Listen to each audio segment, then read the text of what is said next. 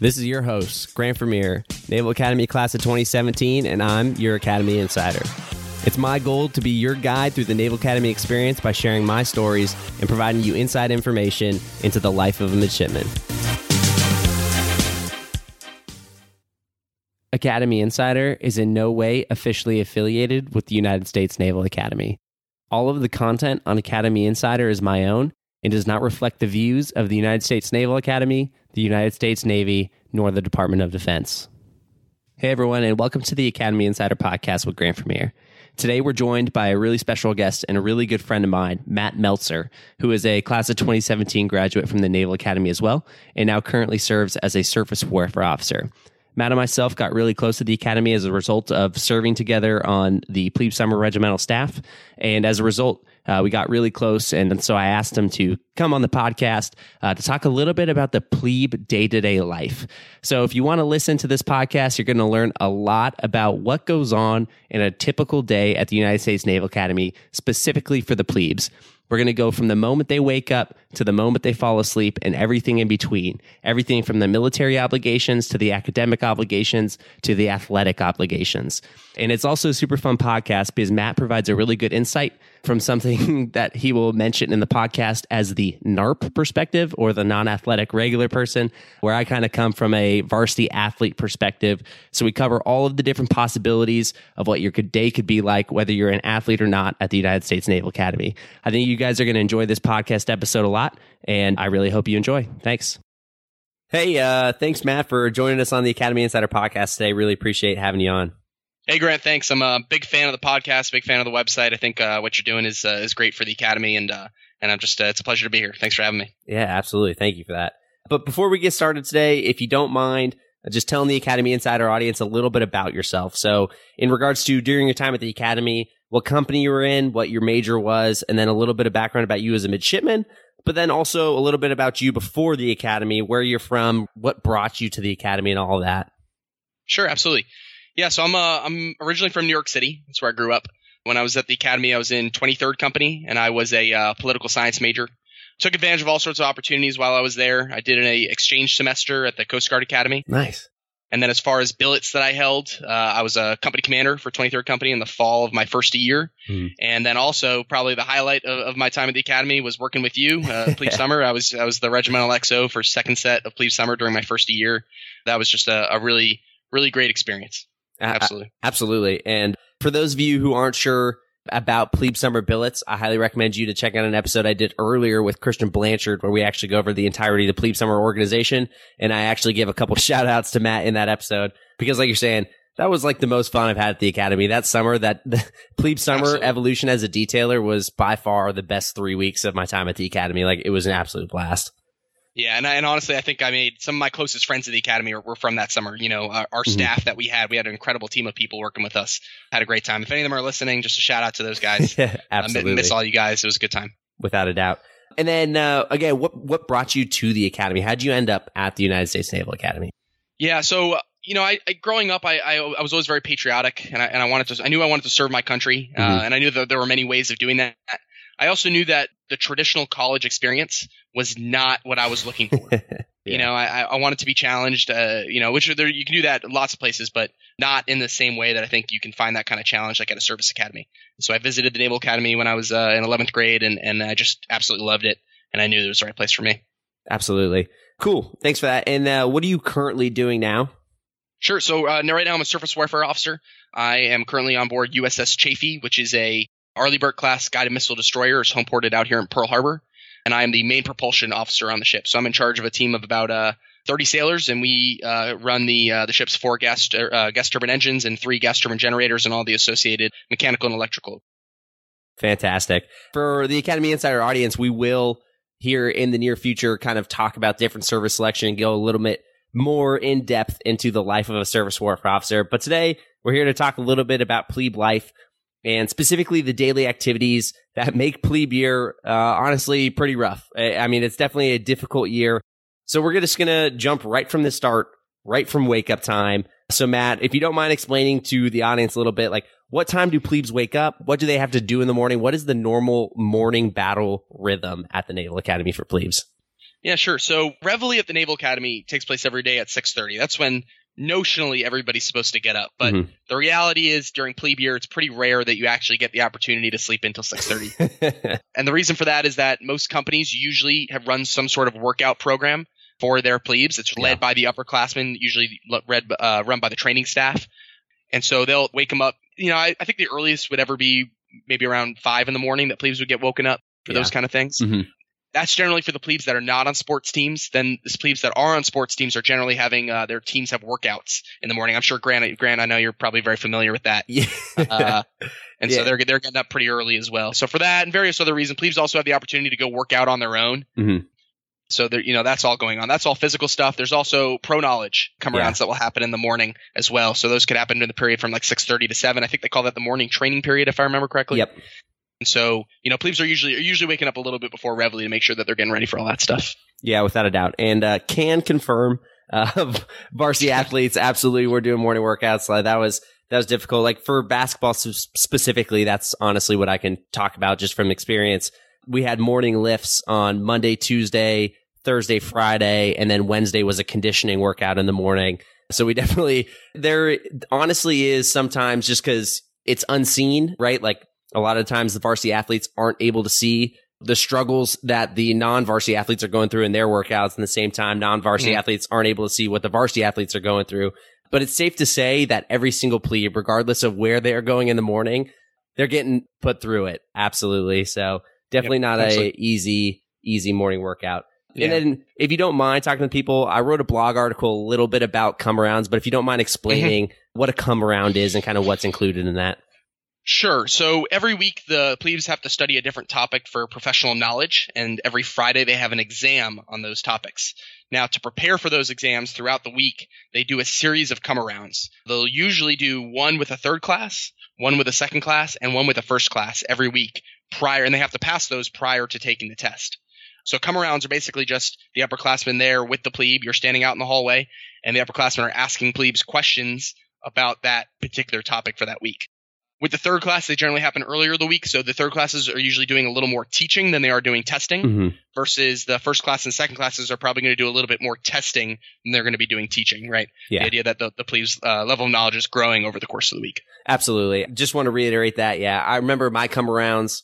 My youngster was like, Hey, these are the things that they generally focus on. These are the things that you definitely need to know. Like, Hey, this you definitely need to know verbatim. Hey, this you just need a general understanding of it, right? They're there to kind of Yep. guide you in your studying. And then my second class and my first class come arounds were, were no kidding like quizzes. And my second class come around was like, Hey, if you don't know today, that's all right right now, but like definitely you need to know this. And then first class come around was like, Hey, you better know all your stuff to prove that you're prepared for the exam tomorrow.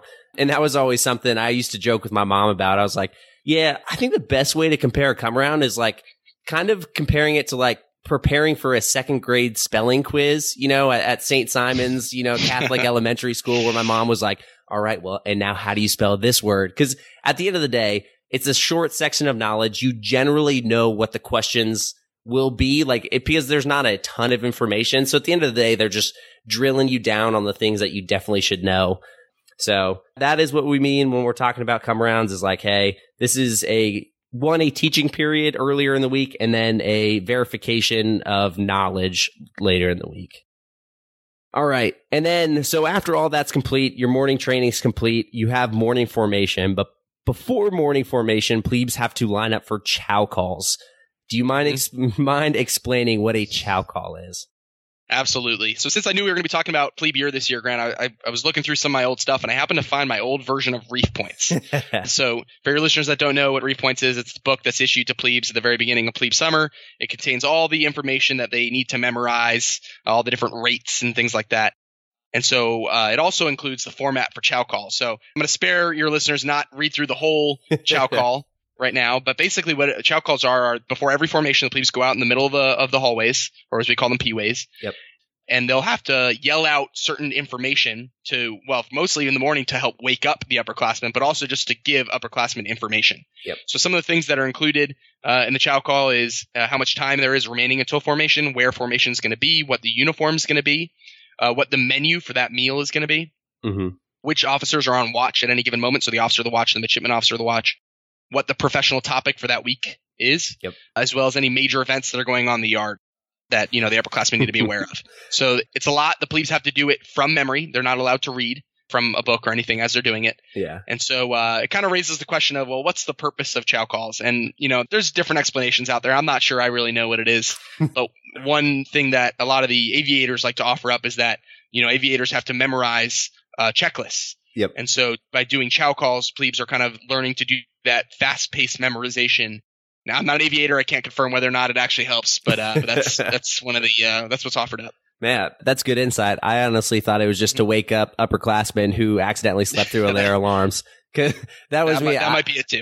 I definitely woke up a fair share of times to plebe scream in the hallway, and I was like, "Oh snap! I better hurry up formations in like 15 minutes. This isn't good." um, Mhm. Yeah. All right. Cool. And then you mentioned the term rate. Do you mind explaining a little bit about what a rate is, and then a little bit about what being rated means? Because a lot of times at chow calls, in between the different chow calls, a lot of times it presents an opportunity for upperclassmen to rate the plebes. Yeah, that's absolutely true. So throughout plebe year, it starts in plebe summer really, and then continues throughout the entirety of plebe year. Plebes are required to memorize certain things, and those are basically what the rates are. So a few examples of rates are they need to always know what the next three meals are going to be, the menus for the next three meals. They also need to know a certain member, a certain number of newspaper articles every day. I believe it was three, three Yep. newspaper articles every day. And not verbatim or anything like that. They just need to be able to have an intelligent conversation about three different things that are in the news for that particular day. They also need to be able to cite how many days there are until certain major events. So the Army Navy game is one of them. Graduation is one of them. The Herndon climb is another one. So the plebes are always, uh, you know, any upperclassman can walk up to a plebe at any time and ask any of these questions, and the plebes are required to be able to give the answer on the spot without looking it up. So that's that's what it means to be rated. Absolutely. Cool. Yeah. So, like you saying, the three meals. So, in regards to that, like what it looks like potentially in examples, hey, someone, an upperclassman could walk up to you. And a lot of times this is what happens. An upperclassman will walk up, just got out of the shower, just shaved, you know, walk in formation. They stop by a plebe and they're like, hmm. They're like, hey, but you're in fourth class, blah, blah, blah. Like, what's for lunch today? M- More so, they're just like legitimately curious about what they're about to have for lunch that day. Cause, you know, that can really make or break your day is what you have going on for lunch but they have a lot about that. And then especially second class, they're like, oh man, how many days until ring dance or how many days until all these things, right? So a lot of times, you know, you'll see like, oh, I'm in fourth class, so and so, like how many days until ring dance or how many days until Herndon? And again, more than anything, we talked about it in a previous episode about the time management puzzle that plebe year is and trying to prioritize what you need to get done and also making the time to memorize these little bits of information to make your life so much easier. Because if you answer those questions correctly and confidently early on, it's just like, it just takes so much of off your plate. Because if you mess something up, well, then the spotlight is on you moving forward. Because it's just such a little piece of information that would just take like two minutes to like learn or refresh every morning. But it's tough because you have so much stuff going on. You're running, you may be running late from a morning workout. You may be running late from one of your come arounds and you don't have time to accidentally look at the days and then you're not sure. And then it, you know, it all just tumbles from there. But it- Absolutely. yeah. And I think prioritization is a huge part of it, right? Like exactly what you're saying, with everything going on in, in plebe year, sometimes as a plebe you have to make a choice. Do you study for your major exam the next day, or do you make sure that you know your rates? And the important thing, of course, is to study for your exam. Yeah. Right? The, the, the impact of that is much is much longer lasting than you know some second class being upset with you because you don't know your rates for that particular day. But that kind of, I think that's a big lesson that you take away from plebe summer is, is how to prioritize uh, your the things that you're required to do. Absolutely, without a doubt. All right, so now uh, they do their uh, shove off chow call, that five minute shove off chow call, and they're chopping on their way down to formation. Do you mind a little bit about what chopping means, and then a little bit about explaining what plebing a cover is? Sure. So chopping is the way that plebes are required to move around Bancroft Hall. And what it consists of is rather than walking, they have to run. Now that run kind of turns into a jog or kind of more of a, a foot shuffle rather than actually running in most cases. But as long as they're, you know, constantly moving, not standing still. And when they reach a turn, rather than rounding a turn like a normal human being would do, they're required to square their turns as they chop. And as they square their turn, they're going to yell either "Go Navy, sir" or "Beat Army, sir." Yeah. So it's just uh, kind of looks ridiculous when you first see it, and then And then once you're at the academy for a little bit, you you just becomes normal. It just becomes part of everyday life for plebes Yeah. uh, chopping by and become used to that. Plebing your cover. So that is the way that plebes are required to hold their covers at all times at one, while they're on the yard. Uh, it consists of basically taking their hands and putting it inside the cover and then spreading it out. So rather than holding the cover from the outside like you normally would, your hand is inside and you're spreading out all five of your fingers and basically resting the cover on your on your hand and on the you know on your fingers. It's kind of hard to explain. Yeah. Um, if you, I'm sure if you Google it, there are probably pictures. What's funny is that so plebes are only required to actually do this when they're on campus. Yep. But they become so used to doing it that when you see plebes out in town on Liberty, you know, and they're inside somewhere, they'll still be plebing their cover, and so you have to remind them like, "Hey, it looks ridiculous what you're doing." Common a common occurrence in, in downtown Annapolis. Oh yeah, absolutely. I so I was there for Plebe Parents Weekend this year, and it's the mm-hmm. same thing every year because over Plebe Summer, you you become almost like a robot. You're just so ingrained on that, and it's like habit that they're like these people standing at the mall, and they're like so nervous, and they're finally out for the first time, but they're plebing their cover. You have to walk up to them and be like, "Dude, dude, dude, dude, dude, you're out in public now. Like, try and be a little bit normal." I was like, "I know it's hard, but like, you can hold your cover normal now. It's fine." Um, Yeah. but yeah, so uh, and again, it just kind of falls into that. There are just so many little things during plebe summer just to make sure that you realize that you are a plebe, right? and that that is one of them. You know, chopping from place to place, plebing your cover, sounding off, and then also addressing your upperclassmen. So hypothetically, Mhm. Matt, if a plebe were chopping past midshipman first class Meltzer, what would they need to say every time they passed you? Sure. So th- this can actually vary a little bit by company. It can vary whether by whether you're in plebe summer or the academic year. But usually, um, you have to address all of your upperclassmen uh, by name. So in my company, it was always, uh, you know, it was just a Mister or Miss in the last name. So for Mhm. example, if a plebe walked by, ran by me, they would just say, "Good morning, Mr. Meltzer, sir." I know that in other companies, they, they were a little bit more strict about it, where you had to actually address the the upperclassmen by rank, and sometimes you had to use the sir or ma'am sandwiches that you used during plebe summer. So for example, that would be something like Sir, good morning, Midshipman Lieutenant Meltzer, sir. Kind of a lot to say, and you have to do it every single time you walk by an upperclassman uh, in your company. So it's just kind of a way. I think part of that, the reasoning behind that is to help help you learn who the people in your company are. Yeah. because that's important. That's important for you to make sure that you know them and to recognize the kind of the, the midshipman rank structure that we have at the academy. But yeah. Cool. Absolutely. And so following all that, you have formation. And again, formation really at that point is just to take accountability, make sure everyone is accounted for before we start the day, as well as pass out any information that people may need to know for the day, right? So it's held within your own company space. Call everyone to attention. They'll make reports about the accountability, each platoon. And then from that point, the company commander will have the ability to address the company about any information that needs to get passed for the day. Following formation, they head down to meal in King Hall. Do you mind taking a little bit to explain the difference between plebes and upperclassmen at meal tables, and then a little bit about the difference between meals from plebe summer to the meals during the academic year? Sure. So in plebe summer, and, and I'm sure you covered in this in the past, in the past Grant, but uh, in plebe summer, every you know the plebes are required to always sit on the the front three inches of their chairs. They have to square their meals, which means basically taking their fork and rather than bringing it straight to their mouth, they have to go vertically up in the air, stop, and then go horizontally, bring the food in, bring you know bringing the food to their mouth. Mhm. That generally in most companies, again, this is company by company, goes away when the academic year comes. Right? It's generally at the discretion, usually of the squad leader, actually, with at each table but they'll normally allow their plebes to be more relaxed during the academic year. They want the, the squad to be kind of a more of a welcoming environment. My understanding is that this is not how it used to be in the past. Back in the old days, plebes were, were doing that the entire academic, you know, the entire year. Yeah. But certainly from, you know, from when, from our plebe year, right, when it was, was, was I think 2013, 2014. Yep. You know, from that point, I'm sure it's still the case today. It's usually a much more relaxed environment.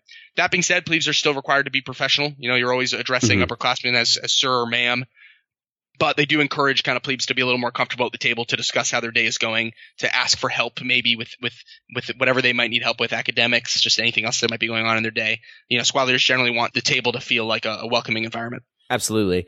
And kind of going to your point where you're saying it's a little bit by company by company basis. In 26 company, actually, the majority of the squad leaders, even in my first year, so the class of 2020 when they were plebes, uh, absolutely still had to sit on the front three inches of their chair.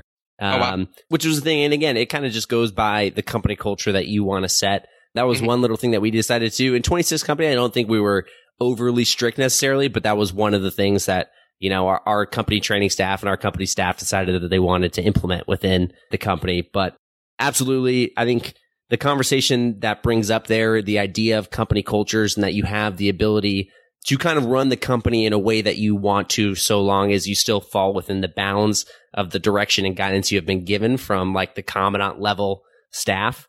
Mm-hmm. It goes to the fact that at the end of the day, we're trying to empower the first class midshipmen to run the companies that they want, to train the way that they want in order to establish the company culture Absolutely. that they want. Yeah. yeah. And, and everybody has a different leadership style. And that's, and that's really what's great about the academy. It gives everybody the opportunity to experiment with the kind of leader that they want to be, to fail and to learn from those failures. I certainly failed many, many times in, in the leadership positions that I held. Ooh, absolutely. Um, Me too. And it's just, it's a great kind of, you know, I call it a simulated leadership environment and we, we get to learn so much from it and, it and it helps us out for, for after we commission for sure. Absolutely. All right. But so we finished breakfast and now we're heading to class.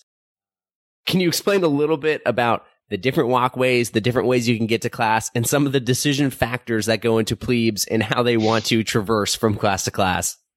Yeah.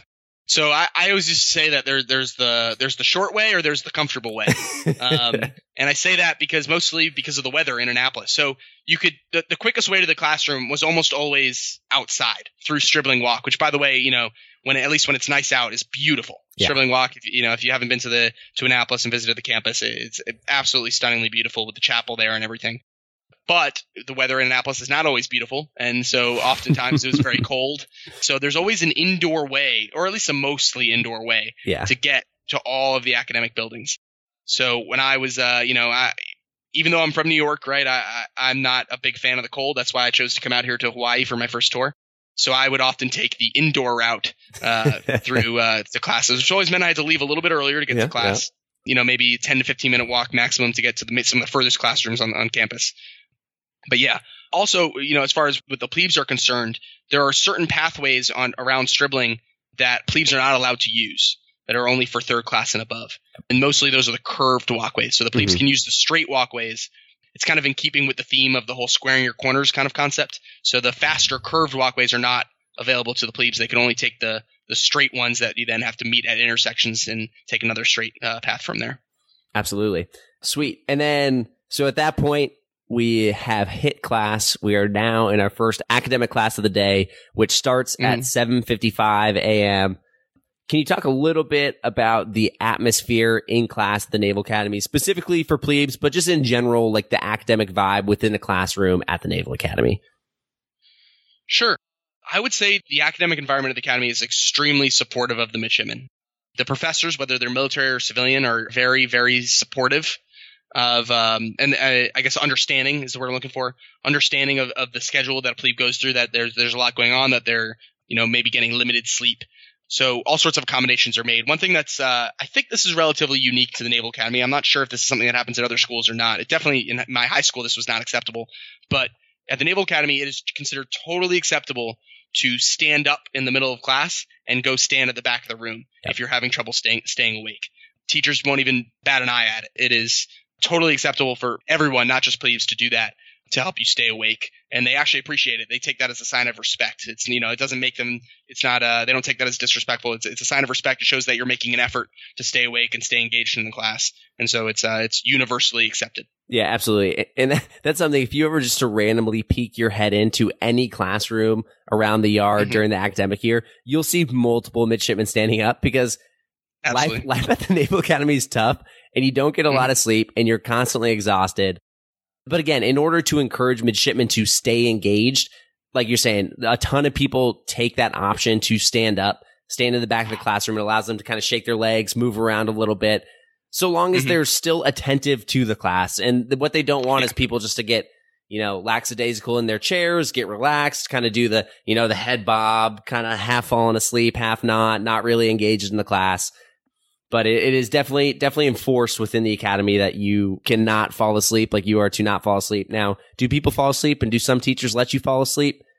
Yeah, but I would yeah, say in it, it, it, it, happens. But but in the large majority of instances, if you were to like start to do the head bob, a teacher would make you stand up. So a lot of times it's it's just great mm-hmm. to do that preemptively. Is like, hey, I understand that I'm starting to get a little sleepy. I'm just going to stand up move to the back of the class. The teacher respects it. It's good for you.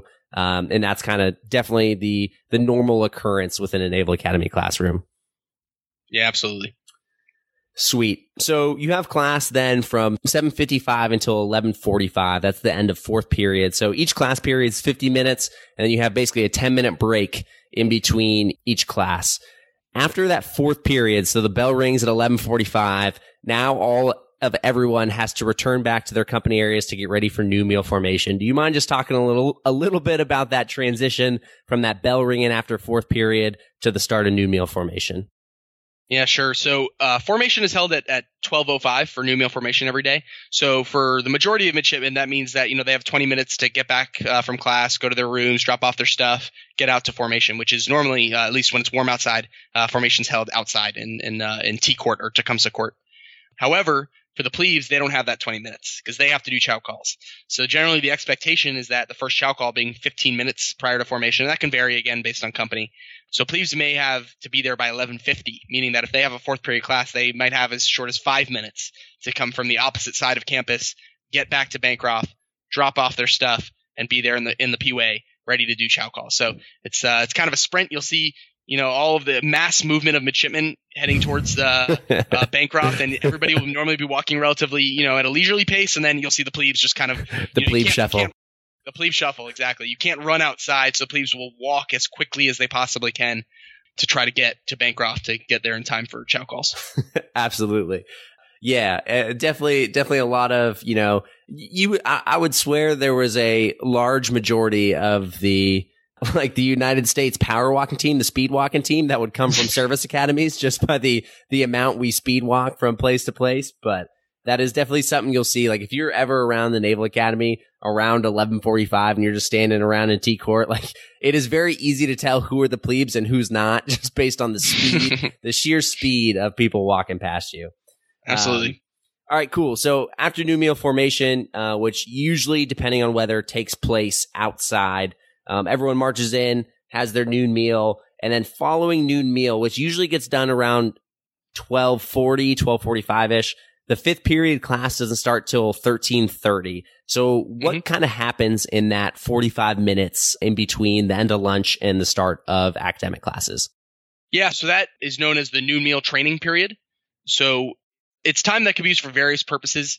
Back in our plebe year, I remember uh, having being uh, required to do PT inside of Bancroft. Yeah.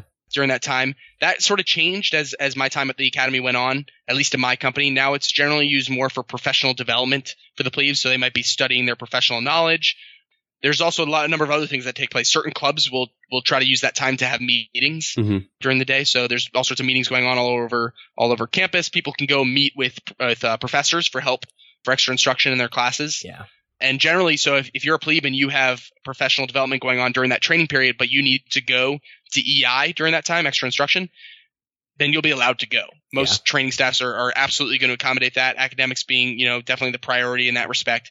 So they'll go. And then, uh, like I said earlier, with uh, with the morning training period, a lot of sports teams will also use that time to do workouts. So there's kind of a lot going on during that time period of the day. Yeah, absolutely. And again, I'll come in there for for the basketball team. Even in the off season, we always took that lunch period to watch film or have some kind of team meeting or go through something that was actively engaged and focused towards our team. So basically, I mean, at the end of the day, a lot of these teams, the Division One sports, are trying to take advantage of literally any little bit of time that they can because our schedules are so packed and so busy. They're really looking for any opportunity to help out the team and kind of build uh, team camaraderie and, and do something productive with the time. So there is that noon meal training period, but a lot of the varsity teams absolutely do have team meetings or workouts. Like I know uh, swimming and diving and a lot of other teams, they use that for another workout period. Like you're saying, I see people working out all the time. So uh, mm-hmm. a lot of stuff going on during that noon, noon meal training period. Sweet. So you go back for more class, um, and again, you have a fifth and sixth period, which goes from thirteen thirty until fifteen twenty. So again, one thirty to three twenty in the afternoon.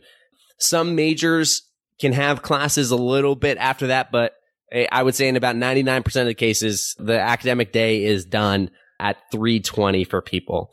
Following that, we now have sports period and intramurals. Do you mind talking a little bit about the sports period, the intramural program, how plebes can get involved in either some kind of ECA, club team, intramurals, and just, you know, talk a little bit about that. Sure, yeah. So uh, what happens during sports period varies dramatically based on whether you know you're on a, a varsity team like you were, Grant, yep. or or if you're not. So I was uh, proudly uh, a member of what affectionately referred to as NARPs, non-athletic regular people. Um, so I was not on a varsity sports team. I'm not a particularly athletic person. So I did intramurals. Um, now I should say, so everybody at the academy is required to be on a team. Yep. Um, but that varies in definition, you know, quite a bit because yep. there's there's varsity athletics like what you did, where it's you know, like you said, any any available moment of the day, you're going to be with that team. And then there's what I did, which was intramurals. That was pretty much a commitment of just once or twice a week during sports period. We would go and have a game. It'd be you know, you're on a team with your company mates in a particular sport and you'd face off against another company for that day. And it was a season that went over the course of the entire semester. And then at the end of the semester, there was, you know, there'd be a playoffs and a championship. There were various sports you could play from flag football to, I think it was, I think, well, not field hockey, but I guess street hockey. Yeah. And then there was field ball. Field ball is a sport that was unique to the Naval Academy. The joke was that it's played at only two places: uh, the Naval Academy and New York State Penitentiary. uh, and so it was a it was a very violent game. A lot of uh, physical force was used in that game. I was uh you know you generally you get to list your preferences, but sometimes it's possible to be, to be forced on a team if there aren't enough people. And I was unfortunately forced into playing field ball a couple times. I was not a huge fan of that sport. A lot of risk for injury there. But there was that, and then there's also kind of a few levels in between varsity sports and intramural. So there's club teams and some ECA teams as well, uh, extracurricular activity teams. Yeah. Um, for you know, like I said, intramurals for me was just once or twice a week. So other days during sports period, I was able to use that time to go work out on my own if I wanted to. There's a number of gyms on on campus that that midshipmen can can use pretty much whenever they want to. And other times, I also use the time to take a nap. Yeah. Um, you know, a lot of people do that or to get ahead on homework, but not during plebe year. So plebes are yeah. not allowed to nap during the day. That's a privilege that you earn when you become a, a third class. Yep, absolutely. And so just to kind of go now from the varsity athlete side. So in regards to even the academic day, during my entire four years, the basketball team always had what we called a six period blocker. So I never had a class during six period because our practice would start at three o'clock. So basically that reduced like the number of like quote unquote free periods I had because all of my six periods were free periods. Um, so my academic days were basically pretty condensed into the first five periods. Um, and then I'd get out of class right at 220. I'd head over to Halsey Fieldhouse, which is where the basketball practice gyms are, you know, get changed, get taped, stretch out, get loose, practice from, uh, so I get out of class at 220, get over there at like 235, 240, get ready, start practice at three, go until about 545 or six, shower, change, go eat dinner. And then after that dinner period, that's when everyone kind of collectively gets back into Bancroft Hall. Yeah. If you don't mind, and, and, yeah, what's what do you what do you got? Sorry, so I was just going to say that. Uh, so to be to one thing to be clear about, so just the fact that you had a six period blocker did not mean in any way that you were taking any fewer classes or any different classes than anybody else at the academy. Correct. Uh, that's one thing that I think is really is really special about the Naval Academy. Athletes are held to exactly the same uh, academic standard as anybody else. They're just forced to compress that schedule into a you know into a, a shorter academic day, basically. Um, and so that, it's it's really impressive uh, what the athletes have to put up with at the academy as far as uh, you know their academic requirements, which are the same as every other midshipman, as well as their athletic uh, expectations. I I really appreciate that. of course. thank you, thank you for coming in with the uh, the support and the save there. Um, so yeah, and then so when it comes to evening meal, so we talked a little bit about morning meal and noon meal, how you eat with your squad, and you're eating with your squad. Um, during evening meal, a lot of the times we eat uh, via means what we call rolling tray. Do you mind just explaining to everyone what rolling tray is? Sure. So as opposed to the other meals where you have formation and then you immediately go down to King Hall and you eat with your squad, rolling tray is basically that there's a, a period. I think it was usually about an hour and a half uh, where the King Hall would just be open and you can go down whenever you want. There was no formation. Uh, you could just go down there and you just be seated at the next available table. So that was a good opportunity where if you wanted to uh, eat with friends who maybe weren't in another company or just necessarily weren't in your squad, you could do that. You know, you just have to go down there at the same time. It also was good for people who had, you know, practices that, that would go late or, you know, things like that. You could pretty much make your own schedule with that and go down whenever, whenever you're hungry, whenever you're ready to go eat. Um, so that, it was kind of nice, a little more relaxed. Um, towards the end of our time at the academy, you it became no longer required to wear your uniform down to evening meal. You could wear what was known as blue and golds, which was like a tracksuit. Uh, so it was just a, l- a little more relaxed environment for dinner than than for breakfast and lunch. Absolutely. Uh, and then following that evening meal is the start of study period. Uh, can you explain a Mhm. little bit about uh, what study period is and then kind of the r- rules and regulations regarding plebes during study period? Sure. So study period started at 2000 uh, every night, and it went basically throughout the rest until taps. Um, and what was special about study period, especially during plebe year, is that it is protected time. Nobody can schedule meetings during that time. The upperclassmen cannot go and rate plebes um, during that time period, right? They can't go in there and ask them questions and stuff. They uh, that time is reserved specifically for studying, and it's protected. Nobody's going to bother you. Uh, and it was, it was, you really need that definitely because you know the workload of the academy is significant for sure. You're taking a lot of classes at any given time, and so that was uh, it was a nice time to to just have some quiet time and and and get your work done. Absolutely. Uh, and so some things that I've seen um, during my time at the academy, and, and I've still heard through the grapevine that's still going on. Uh, some companies will make their plebes like put their phones outside of their room during study period to ensure that they're actively focused on completing their work. I do want to inform everyone that yes, they are absolutely within their bounds of authority uh, to make the plebes do that. so, um, Mhm. just in case anyone's wondering, that is that is absolutely fair game. They're absolutely allowed to do it. Uh, anything that allows them uh, to again i- i- increase or enhance the focus on their academic workload during that time. They're just not allowed to like actively enter a plebes room and make them do anything or talk to them unless it's to help them with their academics. Like if they're going in to help them with their homework or whatnot, that's totally fine. Um, but otherwise, it's they're meant to be left alone. Um, and, and also with that, plebes don't have to be on deck. If they want to go to Nimitz Library or they want to go to what something like we call an MGSP, Midshipman Group Study Program tutoring session in one of the academic buildings, those are absolutely authorized and encouraged to take advantage of and to go to use those resources that we have at the academy. Um, but during that time, again, from 2000 until the end of the night, uh, it is absolutely dedicated to completing any academic work that you have. Uh, Yep, right. absolutely, yeah. And so I know I definitely uh, took advantage of plenty of those opportunities to go and, and study in other buildings and everything. Sometimes, you know, just get away from my room a little bit. It was nice to do that. Oh, absolutely. Um, all right. And so there is a bedtime for plebes. Colloquially, Mhm. you know, for, for everyone out there, there is a bedtime. Do you explain, you mind explaining a little bit uh, about what TAPS is, uh, what time it is, and if a plebe desire to stay up past TAPS, what would be the process for making that happen? Yeah, so taps every night took place at uh, 2300 or 11 p.m. And uh, and basically that was the bedtime for plebes. They had to be in bed by then. Uh, the earliest that so like I mentioned earlier that plebes aren't allowed to sleep during the academic day. So the earliest that a plebe is allowed to go to bed is 2200 or 10 p.m. So basically they have that one hour window of time where they uh, where they have to be in bed at some point during that during that one hour from 10 p.m. to 11 p.m.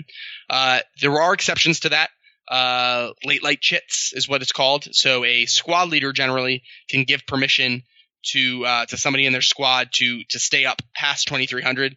Right, circumstances for doing that might be that they have a test coming up the next day or some sort of a you know major project that they're working on. Uh, so that would occasionally happen, uh, and it's entirely up to to the first class to decide when to give those out. I know that um, when I was in a position to make those kind of decisions, I would try to give it out as sparingly as possible because I, you know, I believe that sleep is really important, and plebes are already somewhat limited in the amount of sleep that they get. So I always wanted to make sure that they were they were getting to bed on time, uh, especially with the amount of pressure they have in plebe year. There's a lot of pressure for them to stay up late to get things done, and I needed to make sure that they were getting well rested. That being said, there are some firsties that would grant what they would call blanket late lights to their to their plebes. So they would tell them, "You always have permission to stay up past 2300 whenever you need it. You know, I trust you to make that decision on your own." Uh, so it, it just again one of those examples of of difference in leadership styles. Absolutely. And, and so when we mention late light chits, we're literally talking like the plebe will paste or not paste, but like tape a piece of paper to the front of their door that says like midshipman fourth class Vermeer has permission to stay at past taps on 28 August 2017 or whatever it is. And then it'll Mhm. like, it'll be signed. There'll be a signature from that first class midshipman uh, on that piece of paper and then they'll paste it on their door to make sure they have it. But you literally need to go through that process of getting uh, that approval and have it literally taped on your door to make sure um, that you're actually good to go on that front. All right. Mhm. Um, and so a couple things I just want to touch on uh, in regards to the academic day, right? As we're talking about plebe life, but also just life at the Naval Academy, you don't get the opportunity to skip class, right? So this is a Mhm. huge thing that's different between like normal classes. Like, oh man, I stayed up until 2 a.m. last night and I need to get up at 6 a.m. to work out. Like, man, I really, it would be really nice if I could just skip this class that's probably not that important and take a nap. Like, you do not have that ability at the Naval Academy. Your presence is required. That is your obligated place of duty is to be in the classroom you are supposed to be in. Um, Mhm. so yeah, if you were going to say something. Yeah. Absolutely. So so attendance is taken in every single classroom. It's entered into a system called MIDS, which I believe was called the the Midshipman Information Database System. Um, and and it was tracked. And so if you were if you missed a class and you were marked as absent, you either had to have a valid excuse uh, for for you know like a something uh, um, you know an ex- in let's say you're on a sports team and you were at an away game, so you weren't at campus that day. Um, but if you didn't have a valid excuse, you, you would be held accountable for that. So you could uh, end up being put into the conduct system. You could end up having to stand restriction or do all sorts of stuff. So you're absolutely right. Uh, man, you know, attendance was 100% mandatory in class. Yeah, and, and that just goes back to why I agree so strongly uh, with Matt's decision to give late lights sparingly is because, hey, at the end of the day, you don't have a lot of ability to sleep, and especially as a plebe, right? You can't skip class, but then you're also not allowed to nap during the day normally. Um, and so it's really important that you get the sleep when the sleep provides itself, right? And so trying to make sure people don't just assume that they're going to be able to stay up all night, but put a deadline on like, hey, you got to get your work done by this time so you can go to sleep. Definitely helps the plebes out, um, and and lets them get get the sleep that they don't realize that they really need because man, like it, it definitely it definitely is tough to manage your sleep at the Naval Academy. Um, but with all these things that we've talked about so far, um, what do you think was the hardest on you when you were a plebe, and how did you kind of deal with um, some of these struggles of plebe life? Yeah, I think everybody has their challenges during plebe year. Uh, I'd be, I think you'd be hard pressed to find somebody who like goes through all of plebe year and then was like, yeah, that was super easy.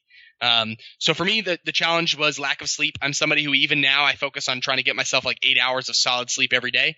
So not necessarily uh, getting that all the time uh, was um, was was rough. Um, also, the morning workout. So I was somebody who showed up at the Naval Academy. I, th- I think I was academically prepared for the Naval Academy, but physically I was not so much academic. Uh, I was not so much physically prepared for the Naval Academy. Mhm. Um, so over plebe summer and then into the plebe year, the workouts were, were always somewhat difficult for me. That being said, um, definitely um, the you know the, the academy does a great job of of developing people physically Mhm. um, and instilling a culture of uh, of fitness. And I and I really uh, improved myself quite a bit over the course of my five, of my four years there. Um, and so it's great. I think everybody comes into the academy with their weaknesses. You know, it might be academic, it might be physical, it might be uh, you know other areas. Um, but the academy does a great job of, of providing you support in whatever that area is that you need uh, improvement. Absolutely. And I'll take that time, as you say, and that they do such a great job of instilling that culture of fitness.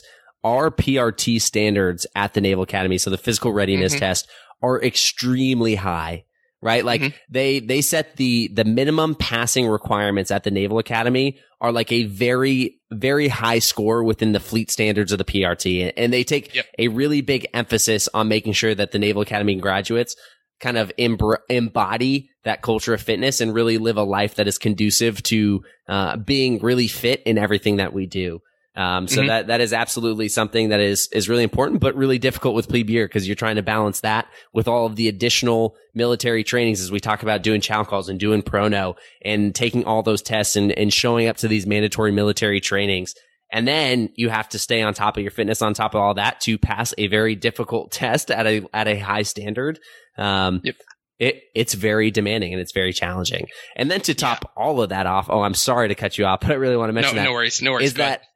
Plebes don't even what we call at the Naval Academy rate media or anything like that, which means they're not allowed to listen to music, they're not allowed to watch YouTube videos, they're not allowed to you know play video games or anything like that. Um, and so a lot of people that like study well with music or whatnot, it's like, well, well, un- unfortunately, like too bad, dude. Like at the at the Mhm. end of the day, you we as plebes do not have the ability uh, to listen to music, watch movies, do anything that would take their focus away from achieving the mission, which is getting your homework done, getting to sleep on time, so that way your body's recovered to then wake up, work out, go to school all day, play a sport, then come back and then do, do your homework all over again and repeat the cycle. Mm-hmm. Absolutely. So, um, but but with all that being said, it, it's great. It's just it, for everyone who's listening, we just want to make sure that the, it is accurately portrayed that life as a plebe is very difficult. And as I'm sure we'll we'll get into in here in a sec, it's definitely worth it. Um, but but it is not to be underplayed that it is a very difficult time to manage all of the uh, the time management priorities and things that have to go into succeeding during plebe year. Mm-hmm. Um, all right. But with all that, uh, we're going to transition now um, and kind of go into what I like to call the lightning round of questions. So, uh, Matt, everyone that I bring onto the podcast, I ask the same questions uh, just to get a little bit of insight into the experience uh, during their four years in Annapolis. So, uh, my 1st mm-hmm. question for you is what is your favorite spot on the yard? Uh, definitely Trident Light. It uh it was a spot where kind of at the corner of the Naval Academy campus where you can see the Chesapeake Bay and the Severn River. It's just an absolutely beautiful spot. I loved uh, going there. I loved taking visitors there as well. Absolutely. Um. Next question: What is your favorite meal in King Hall? Ooh, so I don't remember what they were called, but there was this great meal for breakfast. It was like really common during our plebe year, and then it became less common as time went on. Yeah. I think for budget reasons. Uh, but basically, it was bread with egg and cheese baked inside of it. Yeah. Um, and sometimes they could add some sausage into it too. It was it was really really good. Yeah, they're super good. They were like they were like freshly made croissants, and they had like eggs and cheese yep. and sauce. Yeah, oh dude, those things were super good. And to be fair, you're the that so much. You you are the first person to answer with that. So congratulations. Yeah. I hope you feel Thank unique you. and special. That's a great answer. Yeah. and, and, it's and it's and it's entirely unique to the Naval Academy too. I've never seen that anywhere like else. anywhere else. yeah. Absolutely. Um, all right, but kind of moving on to something a little more sentimental here. Um, mm-hmm who was over the course of your four years who was the biggest either officer or senior enlisted leader mentor that you had uh, at the naval academy? Yeah so i mean there were so many uh, yeah. but if i had to pick one uh, senior chief wesser uh, he was the the senior enlisted leader for 23rd company during my second class and first class years. And uh, where he really helped me the most was when i became company commander. Um, it can be sometimes a lonely job um, and he was he was just such a solid support structure for me. Um, and mostly what he did was he taught me what the relationship between an officer and a chief is really supposed to be like. Yeah. Um, you know, he he he was he he really set the standard for me for for the rest of my career. Um, and and he was such a great guy. When it came to uh, commissioning, I actually asked him to be my first salute. Uh, he meant that much to yeah, me during my during my time at the academy. I miss him. I miss that guy a lot for sure. Yeah, absolutely, and that's so special. I'm glad you had that, uh, and I had that too with uh, now Master Chief Conley. Uh, mm. Same thing to the point where uh, I had I asked him to be my first salute just because our relationship was that special. Um, and, and I think just the the senior enlisted leader program at the Naval Academy is such an amazing thing uh, because they're such high quality individuals that that really set the standard and the expectation uh, of what a JO um, chief relationship should be. And it, it truly is special. Yeah, couldn't agree more, Grant. Um, all right, moving on. So I just released a podcast earlier uh, talking with Nikki de Guzman from the class of 2016 about signature sheets at the academy. So I wanted to follow up and ask you, what did you make plebes do in order to earn your signature? So I think I did a few different things during my time at the academy, but uh, one of the ones I thought uh, that I really liked the most was uh, I asked them to to pick their uh, uh, their favorite naval uh, leader. For it could be from history or it could be current leader, and to tell me a little bit about them. And all that did was just require the plebes to do a little bit of research on, on somebody of significance and tell their story. And I and I just hoped it was a little bit of a learning experience from them.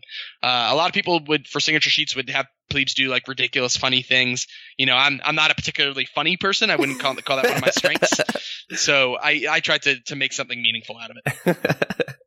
uh, I love that. mm-hmm. um, all right, and uh, moving on. Uh, what is your favorite book? Um, so my favorite book is uh, is Faith of My Fathers. Uh, it was written by uh, John McCain, um, and actually it tells uh, the story of first his grandfather and his father's time uh, as admirals in the Navy, but mm-hmm. then also his time in the Navy and including his time as a prisoner of war uh, when he was in Vietnam. Uh, it's a really, really meaningful book to me. John McCain was a big uh, uh, motivation for me, I think, to come to the academy in the first place. Um, actually, I just visited the campus and I had the opportunity to to visit his gravesite, uh, which is located at the Naval Academy Cemetery. It was my first time seeing that, and that was a, that was a really special moment for me. Um, and uh, you know, it's kind of a it, it, you know the Naval Academy was was John McCain's start. It's where he started his his professional life, and uh, and it's a, it was a special place for him, and, and it's you know a special place for all of us. Absolutely, uh, uh that's a great choice. I I love that book, and I'm glad you mentioned that. Mm-hmm. Um, mm-hmm. all right, what is your greatest memory? What's your favorite memory from your four years in Annapolis? All right, so and I'm being completely honest here. I'm not just saying this because because uh, you're running the podcast, but honestly, it was uh, my time working with you during plebe summer. Like I said earlier, uh, we had such an incredible team of people to work with. Uh, it was by far my most enjoyable time at the academy. Uh, I look back on that so fondly, and uh, and I really miss the the team that we had and, and the opportunity to work with you and all those guys. It was it was a great time. Yeah, absolutely. I, am so I'm so glad you say that. I mean, I, I honestly do appreciate it. It was probably my favorite time at the academy too. Like it was such a special experience.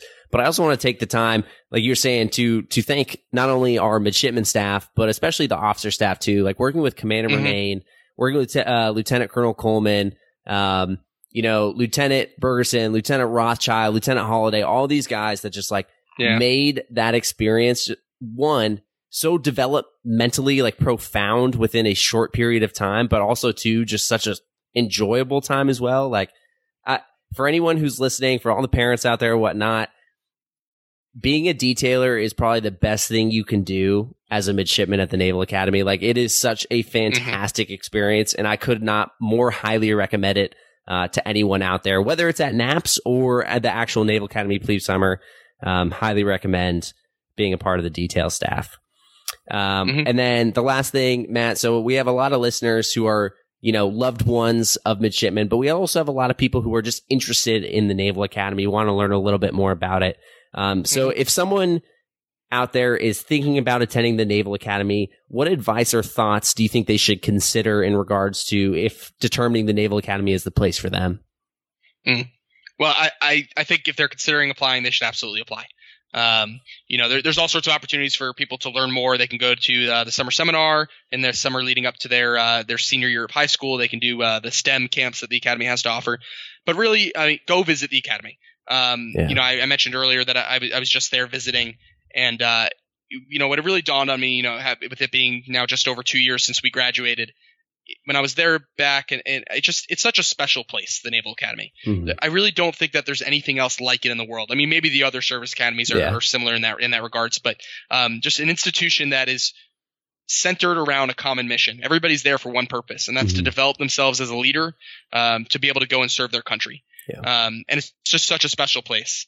Uh, and, and that, that, really dawned on me when I was visiting. And so, and so you really got to go visit. And, and I think whenever, as soon as you step, step foot on campus, you really start to understand that. Yeah, absolutely. And that that's such a great answer from such a great person and such a great naval officer. but uh, like like he was saying, the people that are at the Naval Academy are just one so high performing, so competitive, and just such great people that they continually push you, even just by default, like just through peer pressure to continually develop as a person, as a leader.